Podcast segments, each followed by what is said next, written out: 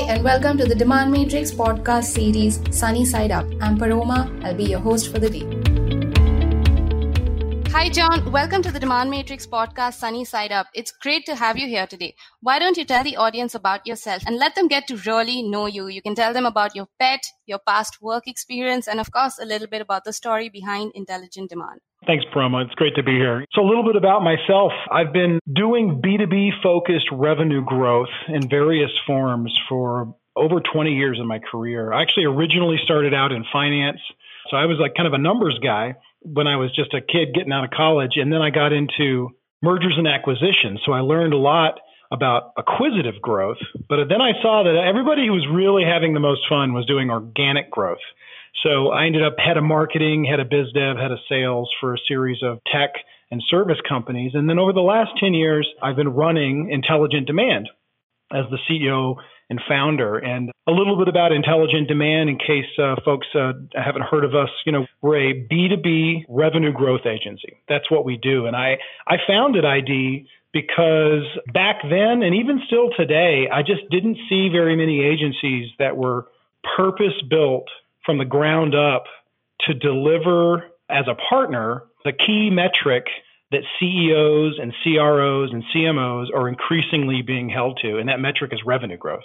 So, what Intelligent Demand is as a partner and as an agency is really an ever evolving answer to the question, you know, what does it take in the real world to grow revenue in an innovative, measurable way that brings your brand to life? So, yeah, that's a little bit about me and a little bit about intelligent demand. Great. So, we are going to ask you about some of your top revenue generation tactics and trends that you focus on for your clients. But before that, can you tell us what a typical day at work is like for you? well, to the degree that I have a typical day, because I'm lucky, I travel a lot, I have a really diverse schedule. But when I'm not traveling, when I'm in town, well, I wake up at like around 6:15. I make coffee. And then usually in the mornings is when I, uh, I, I do a lot of my thought leadership reading. So I'm every day mm-hmm. I spend some time, you know, reading because this market moves so fast. No one knows everything. You got to work yeah, on it every day. It's important to keep up. Yeah. Right. And also in the morning, that's when I'm. I tend to be most creative. So I tend to write a lot. I'm a, I create a lot of content myself. And so I do a little bit of writing.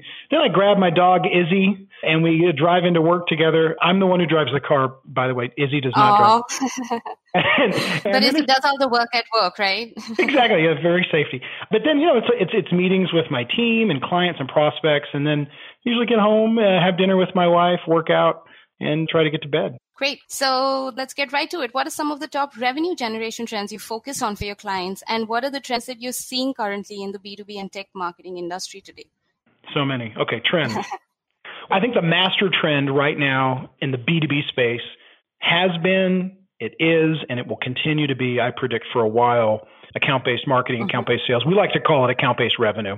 And of course, mm-hmm that's a that's a practice trend, but then it that spawns an explosion of technology and tools that are, as you know, I'm sure, uh, existing to help revenue growth practitioners actually uh, be able to do account based and do it at scale. So account based is a trend that I see, and but there's some more too. I'm seeing the continued rise of the sales development function inside of B2B. I think that you go back even two, three, four years ago sales development was kind of a stepchild, and we're seeing it as a major driver in what an effective revenue growth program looks like. And similar to account based, I'm seeing an explosion of tools and technologies around supporting that sales development function. I could keep going. I'm going to let me give you a couple of more trends because I think these are important. Obviously, okay. we're seeing a renewed and deeper, more serious focus on data, data, data, data. Mm-hmm. And I think that's driven by account based, but it's also driven by um, the rise of privacy laws, whether it's GDPR uh, in the EU or, or the CCPA in California. Mm-hmm. Uh, and also personalization is driving organizations to take their data layer way more serious than they have in the past. And then a couple of other things that come to mind is we're seeing B2B companies finally start to take customer experience seriously. And I think that's an important thing that's going to be transformative as well. Those are a few that I see. Great. So we are going to talk about account based marketing, obviously, because no B2B conversation is complete without it. But right. uh, let's dive into marketing and how it's evolved with this whole confluence of marketing and MarTech. It's always been considered a cost center, marketing as a department, but now it's being held responsible for revenue. It has to be more performance oriented. So what are some of the biggest mistakes companies make when transitioning from the old to the new in this case? And what are the biggest challenges that you see teams make when they are making this transition? And you're talking about the transition from marketing being a cost center to being a real revenue to, driver? Yes, to being more mm. performance driven, absolutely. This is one of my favorite topics because this is literally mm-hmm why I founded and started Intelligent Demand. And that transition mm-hmm. that you're talking about in, in, this question right now. We call it real revenue transformation because it's not a single thing. It really needs to be looked at as a transformational shift. And when I look at the mistakes, I think your question was what are the mistakes that companies make? A few right. come mm-hmm. to mind. One is the mistake of thinking that if that you can buy software and that it will somehow magically transform you. That's a mistake. It's not that you don't need technology, but thinking that technology alone can transform you is a big mistake. It's not um, enough. Yeah. And I think another mistake, again, we're kind of using the negative. There's a positive version of all of these, but the, but another mistake that we've seen is not approaching that transition in an integrated, in a holistic way that puts your customers at the center. And so what I mean by that is we see a lot of companies try to grow revenue and grow marketing's role in growing revenue by thinking of it as disparate activity focused tactics and also forgetting that at the end of the day, our target clients and target prospects, they really kind of don't care about us. Mm-hmm. they really care about their needs, their opportunities. Yeah. By connecting the dots with an integrated approach and also using an outside in approach, I think that's that's how you avoid that mistake. Um, and I think I think the other mistake I see is thinking that marketing alone can transform revenue performance. I mean, in B2B, we know, we know that revenue growth is a team sport. And so one of the biggest recommendations I would have for modern B2B marketers is to understand that you have to have deep cross-functional partnerships inside your company. And that's one of the reasons why I actually hate the phrase account-based marketing and I prefer account-based mm-hmm. revenue. You can't do account based marketing. If you do, do it, it, through the lens of just marketing, you're not you're going to fail. it needs to be account based revenue. Right. They have to support each other. So yeah, so it's a little bit of account based marketing, account based selling. So you have right. account based revenue. Yeah. Right. Coming to the mistakes. So one of the things that I've observed because um, we are in the industry as well as a tech marketing team is when it comes to hiring because today's marketing team is meant to be more performance driven when you hire people who may have had a lot of experience in older formats, they may approach a marketing strategy very differently and it mm-hmm. may not align to your goals because they're used to something else. So that's what I see often. So I'm just sharing it. Yeah. So now let's dive into a little bit of account based marketing, our favorite topic. So as you say, account based revenue, it's been the rage for a while now in this domain. What are your typical suggestions for enabling better results from a B2B ABM cadence? Yeah. In the sense of how many touches should a campaign have? What data, what metrics should teams be focusing on more? This is a big topic, um, but I'll give you some some high level thoughts. And what's interesting is literally earlier this week, I just gave a keynote at the ABM Revealed event to 3,000 marketers and sellers and customer success folks, and it was on this exact topic.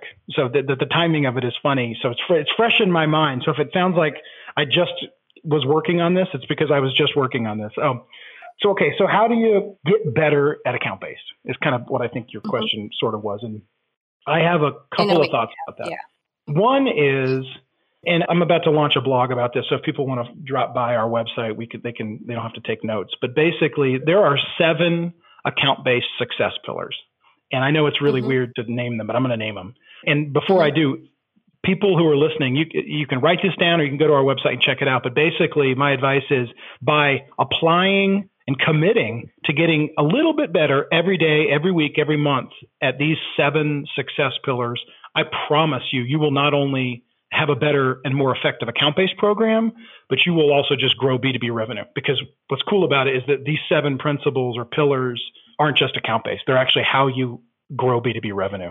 So the first one is alignment, stakeholder alignment. You got to commit to that throughout your journey. Second one is strategy. And by there, it's kind of what I was talking about a second ago, having an integrated customer centric approach, not random tactics. Third pillar is targeting. I mean, obviously, at the core of account based, it says not every account is equally valuable to you. And so you need to mm-hmm. understand which ones are more valuable and relentlessly target the ones that mean the most for you or you can win at your company. Personalization, huge, huge pillar. That's a journey. Most companies are frankly doing a horrible job at personalization. That's okay, but by getting better and better at personalization incrementally step by step, that makes a huge difference. Fifth pillar is channels. And what, by channels, what I mean is traditional channels, digital channels, event channels, and even what we call human channels. So uh, sales outreach, CSM outreach, SDR. So orchestrating and synchronizing your use of those channels so that you crazy idea so that you come across to your prospects and customers as if you're one company not a random grab mm-hmm. bag of fragments. 6th mm-hmm. pillar is data. It's so critical to get your data layer right. And then the last one is measurement. That's the seventh pillar is bringing a different and better approach to measurement. And specifically there in relative to account based is use measures that make marketing people sound less crazy to salespeople, is what I mean. Use things like account level engagement, account level conversion, appointments, mm-hmm. opportunities, and closed won. When you talk to sales and you measure marketing's impact the way sales measures their impact, that's not only frankly easier and better, but I think it also helps you align sales and marketing. So those are the seven success pillars that we've identified, and we help our clients actually apply those. That's all very relevant and very interesting. Thank you for these, you know, seven pillars. We're going to write about it as well. So now let's dive into hyper personalization because is the need of the hour, especially in the B2B marketplace. What are the best ways to achieve this and relevancy at scale? Because that, that seems to be a challenge a lot of marketers are still struggling with, marketers and salespeople. Well, okay. So personalization, and you actually said hyper personalization, which is the the latest buzzword. So here, here's what I honestly think. I'm going to get candid and real. What I see in the market across lots of different company sizes and industries and use cases is most B2B companies have a long, long way to go in the area of personalization. Mm-hmm. So when you say, hey, how do you hyper personalize? Frankly, I think in most companies, they're still trying to figure out how to foundationally personalize, just basic personalization.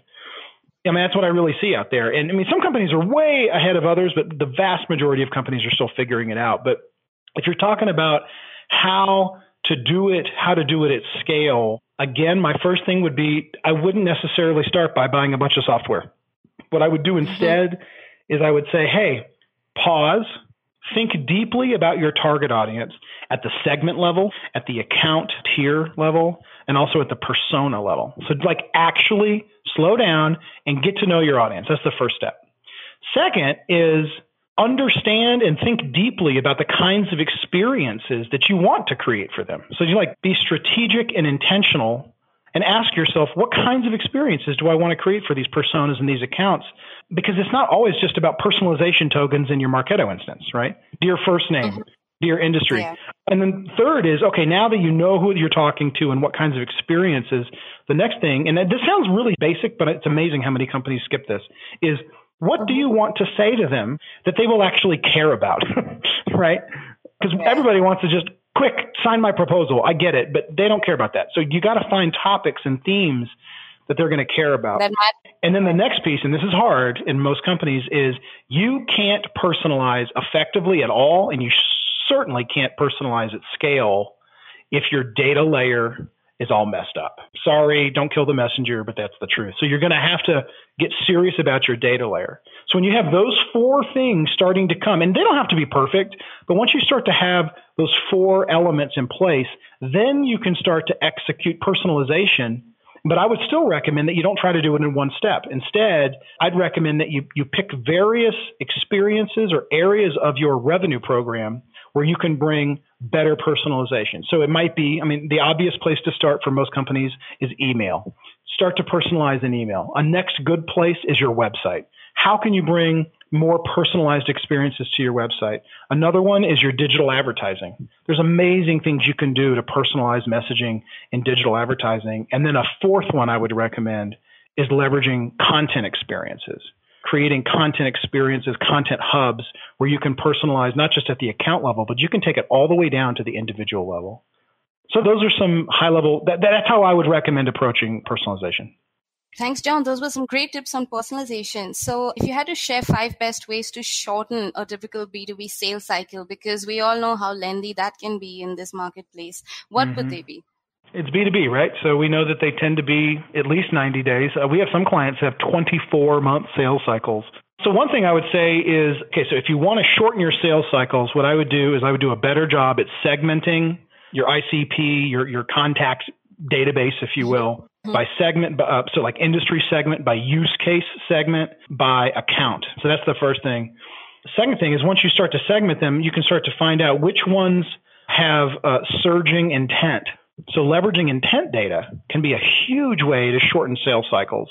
Now, once you've mm-hmm. isolated and segmented your big market or your big contact database, and then identified which of those segments might have surging intent, crazy idea, pull them into a content experience that is personalized. So that goes back to your last question is pull them into personalized content experiences that are really speaking to them in highly relevant ways. And then the other thing that I've seen have huge, huge impact on shortening sales cycles is really tightening up the collaboration and the alignment between your demand program and your SDR team, your inbound mm-hmm. and outbound SDR team. That can make a big difference for teeing up opportunities and appointments for your AEs, your sales team. So, of course, in all of this, um, you know, you just said that teaming up is obviously going to have a big impact. But there's obviously a lot of friction between marketing and sales. That's a very common problem in, in this industry. So, what are a couple of few thoughts or best practices that you could share so teams could probably try and minimize this problem? This is the holy grail, isn't it, Paroma? How do we get sales and marketing on the same page and keep them on the same page? I wish that I could give you a silver bullet. Once had a CMO on a previous episode say they should just sit down and get a drink together. That's all. Oh, I love that. That's a great idea. Yes, it's amazing what a good stiff bourbon will do for marketing and sales alignment. um, but in addition to drinking together, which should be the first step, you're probably right. Here's a couple of thoughts. I recommend trying to create or creating a cross functional revenue leadership team. Head of marketing right. is in there, head of sales, head of customer success. If you have a revenue operations function or sales ops, marketing ops, get that person in there.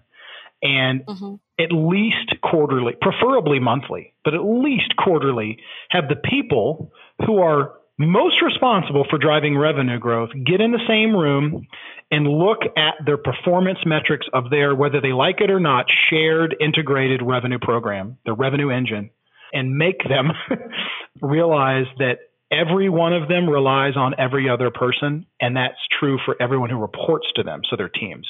So starting a cross functional, if you don't have that, and not just have it, but you need to make sure that there is authentic, candid conversation in those meetings. So that's one thing I would recommend. Mm-hmm. Second thing is I've been a B2B marketer mostly most of my life. And so I'm allowed to say mm-hmm. this, okay? Marketing needs right. to move closer to sales when it comes to their measurement and their terminology.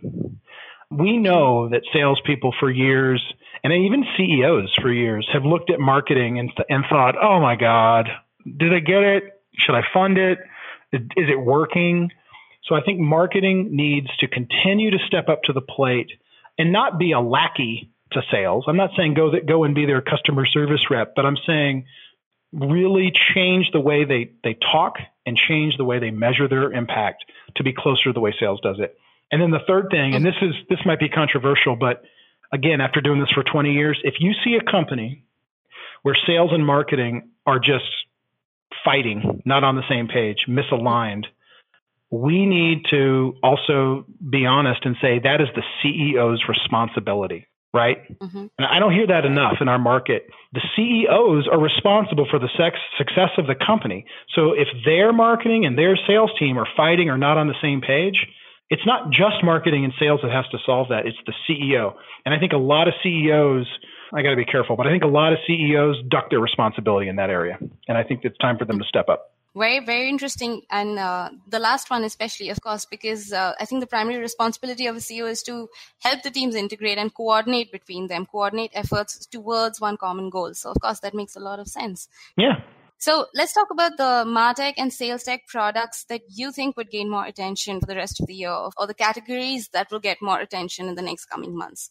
Okay, so I mean, obviously, AI and machine learning.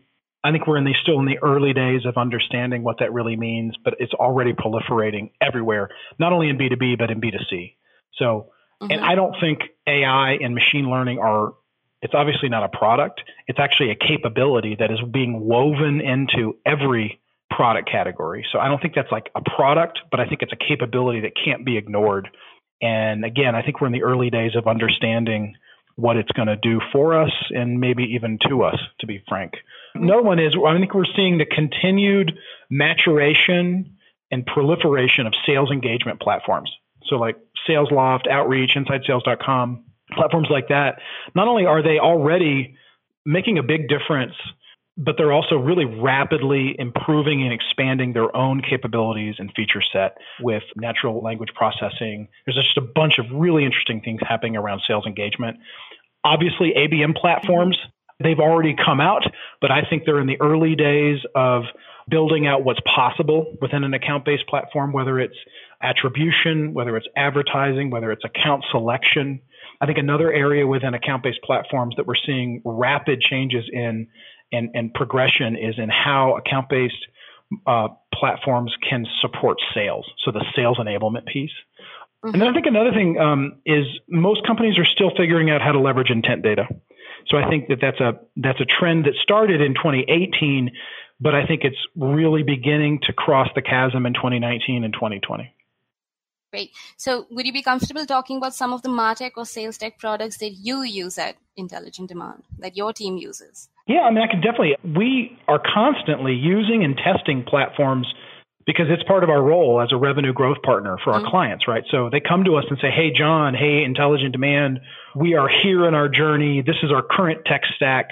Help us understand how we should evolve that tech stack in a strategic way. So happy to talk about this. Obviously, you know, we use, we're deep, deep users of marketing automation. So Adobe Marketo, Salesforce Pardot, Salesforce Marketing Cloud, Eloqua, HubSpot. We actually work in all of those literally every day.